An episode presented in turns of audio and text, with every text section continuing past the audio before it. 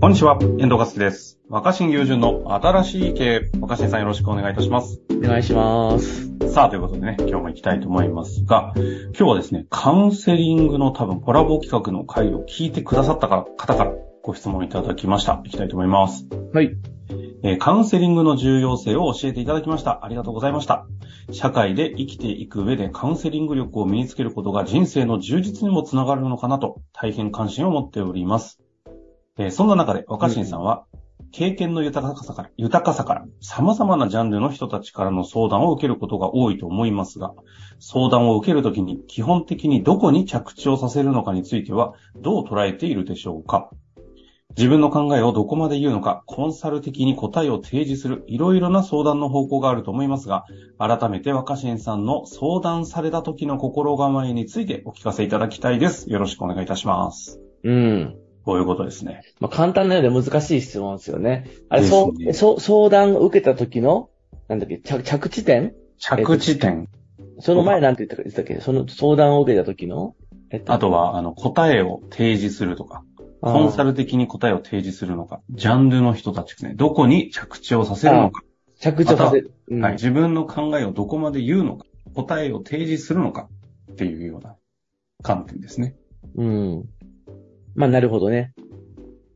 確かに。できればね、タイムマシンであの日に戻ってもらって、あのセミナーに参加してもらうのが。 あその会に来てくれたってわけじゃ多分ないもんね。その話を聞いてってことだよね。あ、そうですよね。収録の回を聞いてだからこの質問なんですかね。うーん、なるほど。なるほどね。そっか。どこから話すかな。 逆に、まあ、遠藤君多分これに近いような話は今までもしてきたと思うけど、どこうんうんどこから話すのがいいんだろうな。どうなんですかね。でも、一応、ズバリ回答あんまりしたくないかもしれないですけど、うん。なんか、こう、答えを提示しなきゃいけないみたいな、こう、前提がやっぱあある上でのご質問なのかなと思うと、うんそのあたり若新さん、まずどう捉えてるかは聞きたいですよね。うん。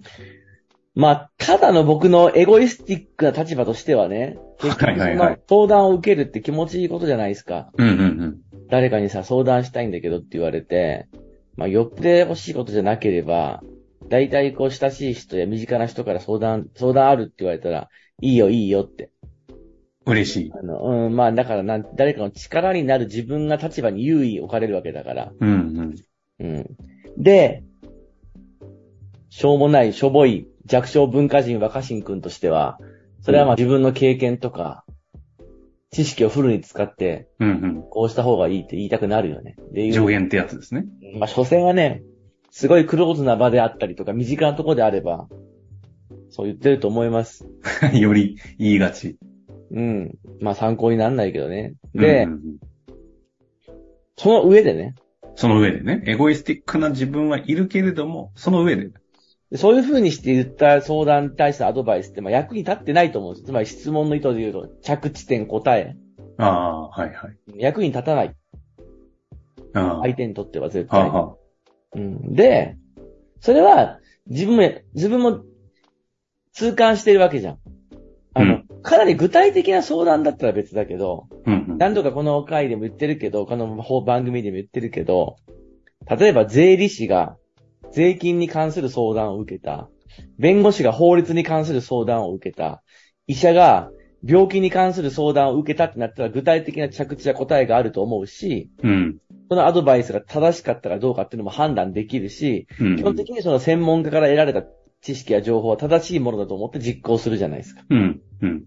まあ、お医者さんに安静にしなさいって言われて、大体安静にする。まあ、ただそう、ですね。医者に安静にしろって言われて、なお安静にしない人もいるしね。うん。 そうです欲しねか。ったりとか。はいはい。うん。まあ結局、人からのアドバイスってその程度なものだと思ってるんですよ。ああ。医で者、の言うことすら聞かない。うん。で、だからその答えっていうのもさ、100ゼロでその人が正解知ってるんだったら答えになると思うけど、うん。つまり税理士さんにこれは、節税ですか、脱税ですかっていうのはさ、うん。俺は合法だよ、違法だよっていうのは答え言えると思うけど。白黒丸×ですね。まあ僕らは実際に人間関係、いろんな中、か関係の中でさ、そういう答えがはっきりない相談を受けるわけじゃん。うん。うん。で多分そういうことを、この方はご質問されてるのかなと思うんだよね。いや、そうですね。そうでしょうね。で、そうなると、うん相談を受けた人が、相談に対応する人が100%答えを持っているという場合を除いて、もう何かを具体的にアドバイスするってことはほとんど意味がないと思うんですよ。ああ、そもそも。うん。おううん、そういう場合はね。はいはいはい。で、まあ、そ、まずじゃあなんで相談してきたか。なんでうんでも若新さんのえ相談するときなんてこれだけの活躍といろんな人たちといろんな多様の中でやってきてる若新さんなら、なんかちょっと斜め45度すごい回答来そうとか。でもさ、まあそもそもね、うん相談っていう字をよく見てほしいと。おうそうきました。相談。相手に語るって書くわけですよ。確かに。相談の段って、あの、訓読みでは語るなんですよね。はいはい。語り手とかのさ。うん。うん。つまり、まあ、相手に話したいってああ、そういうこという。そもそもね、相談してる人。そもそもうん。ああ。誰か答にえを求めることじゃなくて。そもそもね。だから、まず、まず、だから結局よく聞くっていう。だから僕の個人的な小さなエゴイスティックをの排除して考えると、ありとあらゆる相談に、たった一つ共通して言えることは、うんうん。よく聞くっていう。よく聞く。ただ聞く。うん。以上ですね。基本はね。基本基本はね。で、うん。なるほど、ね。じゃあでも、いや、話したいだけなんじゃなくて、うん。これから具体的にどうアクションしていいのかをはいはい悩んでくれる。ですね。まさに。そういう質問ですね。いやそれも基本的には、だからさっき言ったように、数学の先生に、計算の答えを聞くような時、除いてはだよ。まあ、本人の中に、本人の中にあるってことですよ。どういう風にそれを出すのか、結論は。ああ、うん。なるほどね。うん。基本、もう、やっぱりそこ。だから相手を受け止めるっていうか、ああ、なんならその人がそのことについて話して、うんその人自身が考える時間を与えるぐらいでいいと。うん。ああ、なるほど。その人の中に自分で答えをうん。見つけるうんのをお手伝いするぐらいの感じですか。だから相談があるんですって言われたら、よく聞いて、うん。もう一つできることがあるとすれば、はい はい。ゆっくり一緒にコーヒーとかお茶を飲む場を作るぐらいだよね。そ、そっちうん場、場を作うる。んつまりこれ大事なんだけど、おお。え、ただ話を聞くだけだったら、電話でもいいんじゃないとか、うん。でも電話って長い沈黙とか難しいじゃん。うんうんね。で、いや、本人が自分で決めるんだとしたら、ね、相手が答えを言うんじゃなくて、自分でそれを話して、自分で決めるんだったら、話し相手になる必要とか、場を作る必要はないんじゃないのって。うん。ああ、なるね。確かに。うん。そ、その理屈からいくとね。うん。でもやっぱり、コーヒーを一緒にゆっくり飲む時間を作るってことが、うん。相談に対しての、僕なりの、アドバイスになん、あ、その、相談を受けたことに対するアドバイスの答えは何も用意してないかもしれないけど、はいはいはい。僕なりに今やっぱり大切にしてるスタンスです。はあ。うん。え、でもさ、確かにこのご質問者の方の通り、そ相談って言う言うとさ、相当集まってきちゃうでしょうん。一個一個そうやって、何ちゃんと場を設けたりして聞いてあげてるんですかいや、だから、そんな、相談で、相談に答えられる人って限られてるし、うん。そうだよね。うん、その、なんつうのかな。あの、まあ、話は飛ぶんだけど、はいはいまはあ、調べてもらえればい。うん。出てくるんだけど、はあ、ピアサポートっていう言葉があるんですよ。ピアサポート。うん。概念的な言葉ですかピアサポいーや、ト。まあまあ、普通に、あの、はいそう、まさに相談という分野の分野に関して、うんうんうん。まあ、検索したらいっぱい出てくるピアサポート。はい。ピアサポート。うん。で、ピアサポートって何とネットで検索しても、まああの、仲間同士の支え合い。ピア、ピアってさ、あの、ピア2ピアのさ、うん P2P ピアなんだけど、うん。まあ、お互いにとか、対等にとか、仲間とか同志とかで見るんで。はいはい。うん。よくピアグループとか言いますよね。うん。で、サポートってお互い支援じゃないですか。うん。相談がある場合は、普通は相談に対する解決策を持ってそうな先生や、そういうなんか、専門知識を持った人のところに行きそうじゃん。何度も言うけど、税理士に相談する、医者に相談する、弁護士に相談する、具体的なその100%正しい答えを求めてっていう場合は違うけど、はいはい。そうでもないんであれば、うん。何かその複雑な状態に置かれていることを相談するって言っても、相手は答えを持っている保証はないし、そもそも答えなんかどこにもないかもしれないわけですよね。うん。うんうんうん。うん。じゃあ、どうするかってなると、これピアサ、でもそしてもさ、今、遠藤君言ってくれて、若新さん、そのいっぱい相談来たって時間ないんじゃないのって。で、その世の中、その相談したい人と相談に対応できる専門家って数合わなくないうんそうですね。 単純に考うえんうて。んだからピアサポートって言って相談したい人たち同士で相談し合うっていう概念うがん。えー、すごく大事だと言われてるんですよ。相談したい人たち同士が語り合うか。うんほ。相談、相談し合う。今まで僕が言った話で言うと、成立しないだって必要なことは、あ相あ、談は相手には語る。確かに。で、ゆっくりとお茶やコーヒーを飲む時間、場所を取る。うん。これ、先生や専門家って人を頼っちゃうと、時間や立場が、数が合いません。うんうん。相談した人同士、したい人同士だったら、お互いに自分のこと語り合いたくて、うん。時間を取りたいわけじゃん。確かに。互いに。成り立つじゃん。成り立ちますね。うんお互い相談したいんですよね。 そう。成立するんですよ。確か相談って僕そういうもんだと思う。